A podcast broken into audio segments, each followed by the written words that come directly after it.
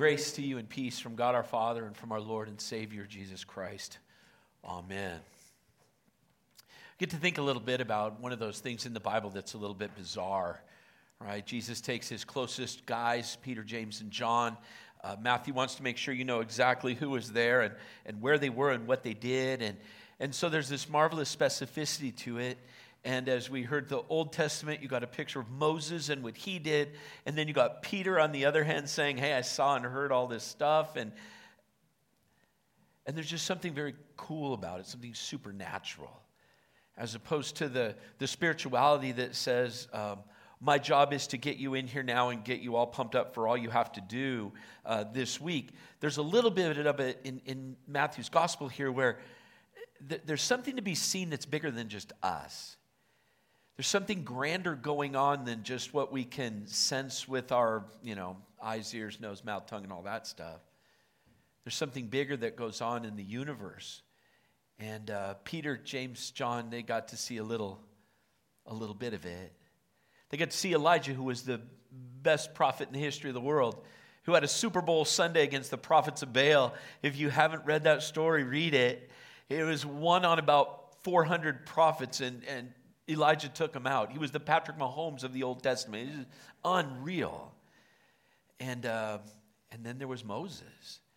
And I've been listening, as I said, to my Bible every, every day. And uh, Moses and God had this cool relationship where Moses would sit with God and, and they'd talk. And I, and I always wonder how that was. Matter of fact, one, when, when God drove Moses up to Mount Sinai and he came back down, uh, Moses' face was glowing because he'd been in the presence of God. I mean, there's something bigger to life than just sometimes what we think. Lives are bigger than our calendars. Our lives are commitment that are, are broader and bigger than the daily commitments we make at work and stuff. There's something infinitely bigger that goes on in and through us than just the moment and, and the stuff that's, you know, dragging on our hearts that we got to get after. And so we get a moment to sit in this place and at this time and be removed from that.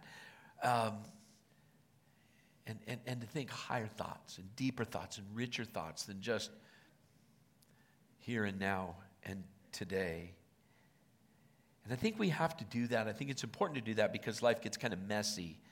I don't know about you, but it just seems my life's been really messy. And it's not just been messy for the last two weeks, and I come to you and say, Well, I got to kind of get my life together. It's two weeks. I mean, my life's been messy for probably the last three years. I really struggled when the church was empty. And I'm not sure I've gotten over that yet. I'm so paranoid about is it Sunday? What time? Are people going to be there? What's going to be? How's going to go? We ready to go? Ah. And uh, everything seems to be messy. And there's different pieces of that, there's different parts of that. There's the personal rhythms. I don't know about you, but everybody in our house is having a tough time sleeping and get, getting body and, and, and rhythm of life back into this is when we get up and this is when we go to sleep and this is we sleep this long. And, so, and, and, and that's not just in the Klinkenberg house. As you visit and talk to people, our, our personal rhythms are just nutty since COVID and, and, and all of that stuff. I'm not sure that, that we're able to get back to kind of what normal is. Maybe over that two year block, we kind of forgot what normal, what normal was. And that's just sleep. I'm reminded of a study that came out this week that said uh, middle school girls are struggling so much with self, uh, self-loathing and depression that it, it spiked 35% over the last three years personal rhythms of life. Who am I? What am I all about? Where is God? How does God tie into me? Is there anything bigger than just this? And maybe you look at me and say, Oh, Pastor, you're crazy. Everything's great. Okay, that's cool. But what about your work rhythms? I talked to a young man at a wedding. I said, What is your job? He said, Well, my family runs. Um, property management for business buildings and high uh, skyscrapers, high rises in LA County. I said, Well, how's that going for you? He goes, It's awful. I said, Why is that? He said, We are 60% empty. I said, Seriously? He goes, Why is that? He goes, Everybody who's got a computer is working from home. Huh. Interesting to think about that, right? Those who can work from home choose to work from home, and those who can't kind of struggle and say, Man, I remember the time we worked from home, and that was really good. And I got into this rhythm, and it was kind of nice. And, and then we had to go back and venture back into community, and it got really tough and sticky and yucky, and people got angry with one another. And now I just kind of want to go on my cube and do my thing, or stay at home and do, do my thing. The rhythms of our personal rhythms and our rhythm of work family rhythms. How's that going for you? Family's been kind of hard. Just not simple and easy. Last Thanksgiving was the first Thanksgiving. We had everybody over at our house, and everyone was able to arrive in three Thanksgivings. And our family's kind of thick. If you would come to our family's thing for Thanksgiving, you would go berserk. You would say, These Klinkenbergs are insane. It's loud and crazy and nuts. That's our rhythm of family. And it was disturbed. And I'm not sure that we've kind of figured out exactly what those footsteps are going to look like or, or, or, or what everything's going to look like going forward. But it's kind of like a miner with a hat on his forehead looking around in the dark, and wherever the light lands, there's something to go towards. Other people struggled when the wife was an introvert and the husband was an extrovert. And the husband said, Let's get out, let's get after and it'll be great. And the wife said, You've got to be kidding me. I'm staying home and we're chilling, and I've still got some Netflix stuff to get after. You can go do all you want, but I ain't going.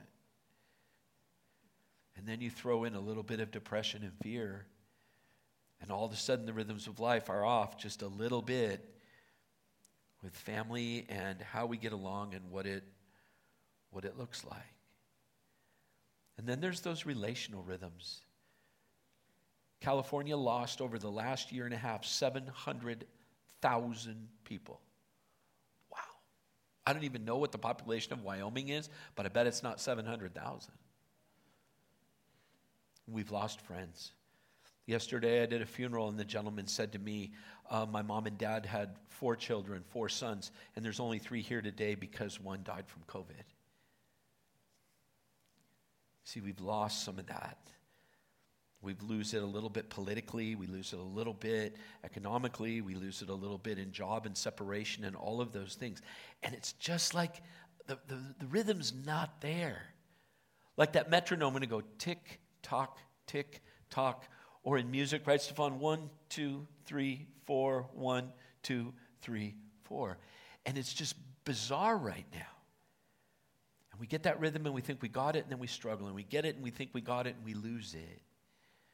And so it's important that at a time like this that we're able to kind of find that rhythm of the glory of God and maybe restore some of the rhythms to life that we're more comfortable with and that are more godly.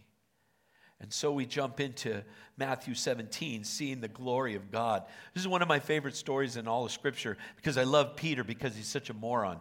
Peter's always talking too much. He, he first he t- overspeaks or says something good, and then he talks too much, or he talks too much and then he corrects himself. I wrote a 50-page paper on Peter for my doctoral program. It was just fantastic. And when you take the stories of Peter and you look at the gospel through Peter's eyes, it's always kind of fun. He's like the ADHD kid who just can't sit still. And yet, who was the disciple who Jesus said, Upon you, right? Upon this I will build my church, Peter, the rock. And so here's this little piece from Matthew 17 where they see the glory of God. But that seeing the glory of God was preparation for what was next. The Lord wanted to kick Peter, James, and John, his leader guys, into the, into the rhythm of the cross. Because Jesus, in Luke chapter 9, verse 51, says, As this time approached to him to be taken up into heaven, Jesus resolutely set out for Jerusalem. He was on his way to the cross and the rhythm that he had of life and death, of miracles and teaching, of all of those things, were going to, that, that pace uh, was going to go faster and faster until on Good Friday it stopped in his death. And the one who would be the better prophet than Moses, Jesus Christ, he's the one who would die for the sins of his people. The bigger and better Elijah, the one who didn't just proclaim the word, but the one who brought the gospel of life to his people, he would die for his people. And in that, he would bring God close to, bring God close to the world, to, to people, to you and me.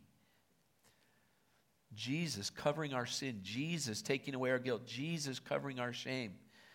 That's the rhythm of our faith, of our identity, of the meaning of our lives. And with that, this, it's kind of that metronome that's tick tock, tick tock, tick tock in the background of our lives. One, two, three, four. One, two, three, four. One, two, three, four. The grace and the love, the ebbs and the flows of life are met with the tidal wave of Jesus' love for you. I love this picture. You can't see it so well. Maybe you can find it later this week. This was the artist Raphael's last uh, painting he did. It's a painting of the Transfiguration. The picture of the blue in the sky is phenomenal, and the blue in the robes of the people below. Surreal. So, getting back into the godly rhythms of life. Peter wants to stay on the mountaintop. Again, I love that. Peter says, This is great. This is so cool. And Jesus says, No, no, no, no, no, no. We're not building the clubhouse. We're not building the condo thing. We're not building old folks home. We're just chilling. We're, we got work to do. We got to go. We got to go. And you can almost see Peter, James, and John go, oh man, we got to go back to those other nine Yahoos and we're going back to Galilee and we're going back to Jerusalem. This ain't cool. But the glory and the, all the fun and the falderah and the lights and all, this is great. I would have asked, What in the world were you and Moses and Elijah talking about? Because I'd like to be a fly on the wall and listen to those talk. Jesus says you can't stay on the mountain until the end. Jesus turned his nose to Jerusalem. He set his face to the cross, and he never deviated from that. He had every opportunity to say, Forget it, this is dumb, I'm out of here. But he didn't. Jesus said, Let's go. And he said, Let's go all the way to Good Friday to the point where I, hanging on that cross, say to you and to all humanity, it is finished. It's complete. Your salvation, your, your relationship with God is set.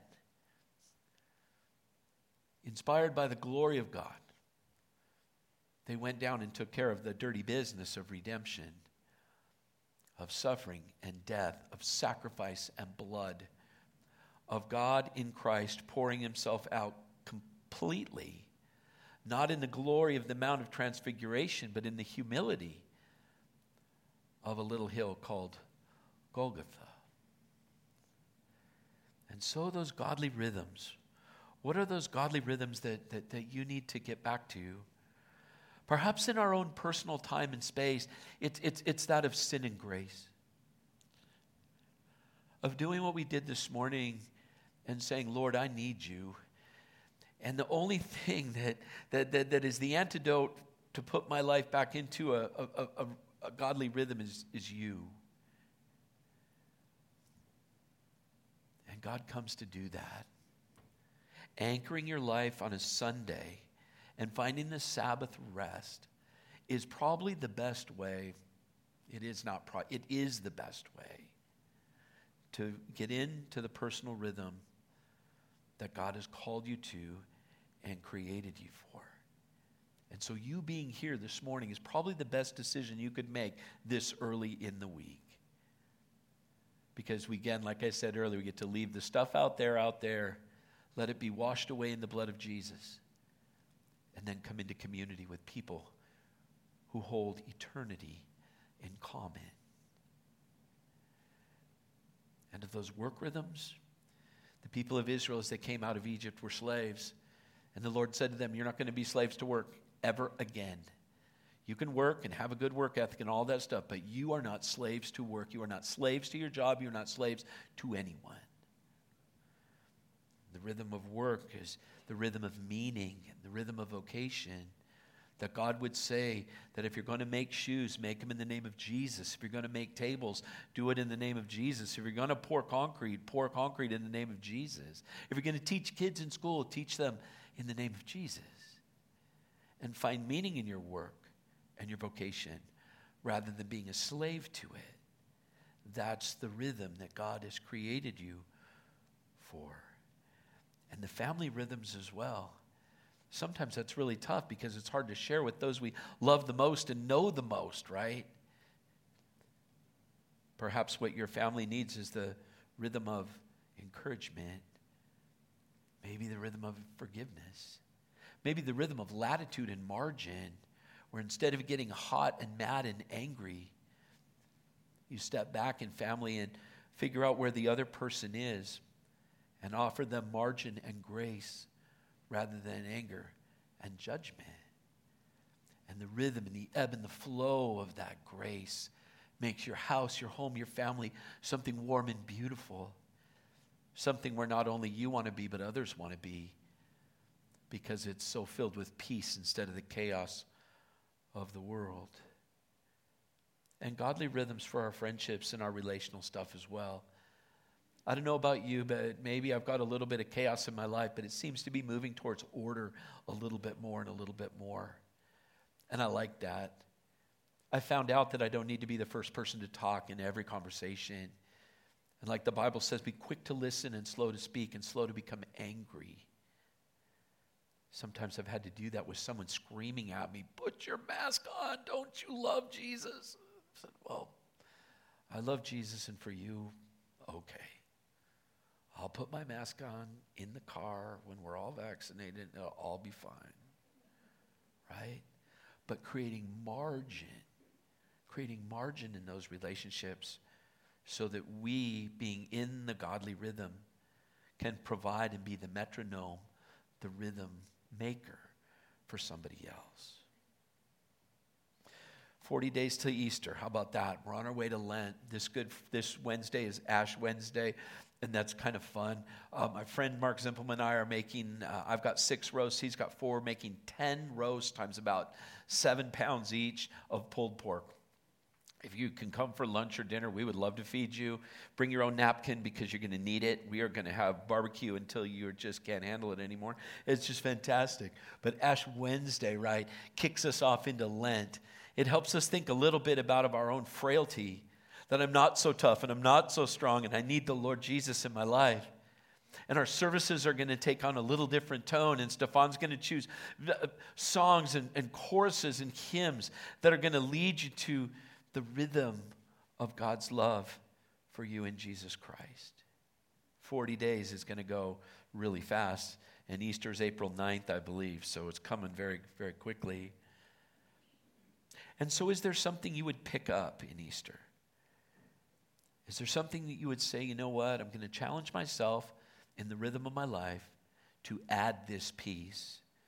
Devotion and piety are words rooted in ancient Christianity and ancient practice. The uh, devotion is, is, is following of devoting yourself to God. And maybe there's something that, that, that you want to pick up daily reading of Scripture, daily prayer for your spouse, something that would allow you to be reminded that there's a greater rhythm to life than just where you're at. Or maybe there's something you want to take away. You look at your life and you say, you know what, I'm just going to let this go. For me, I'm going to let go some of my habits that are leading me to gain a little weight. It's time to be a little more disciplined and a little more put together and put the rhythms, put the rhythms back into the right place. Is there something you'd like to add to your life? Is there something you'd like to sacrifice in your life that would help you maintain the rhythm of the glory of God and life in the real world? This morning's going to be the starting place for that. We're going to start right here at the altar. We're rooted in something so big and so grand. We're rooted to Moses and Elijah by faith. Can you imagine that? That at some point, when you and me are in heaven, I don't know if you take a number or how it works, but I'm going to be just dying to ask Moses, how in the world, when the people build the golden calf, did you just not let God destroy every last one of them? And you could build a condo down there and have your whole golf course and all that stuff at Mount Sinai. I wonder can sit and visit with Elijah and say, after you won the spiritual Super Bowl against Jezebel and Ahab, why were you so depressed? Why were you struggling? See, there's going to be that day where we're with these guys face to face, like Peter, James, and John were, and we're going to be with the Lord Jesus face to face. And until then, God speaks to us in His Word, And he comes to us in the sacrament of the altar and he says, As long as you do this, remember me. Remember my covenant. I will be your God and you will be my people. Keep the rhythm of life. Keep the rhythm that I delivered to you.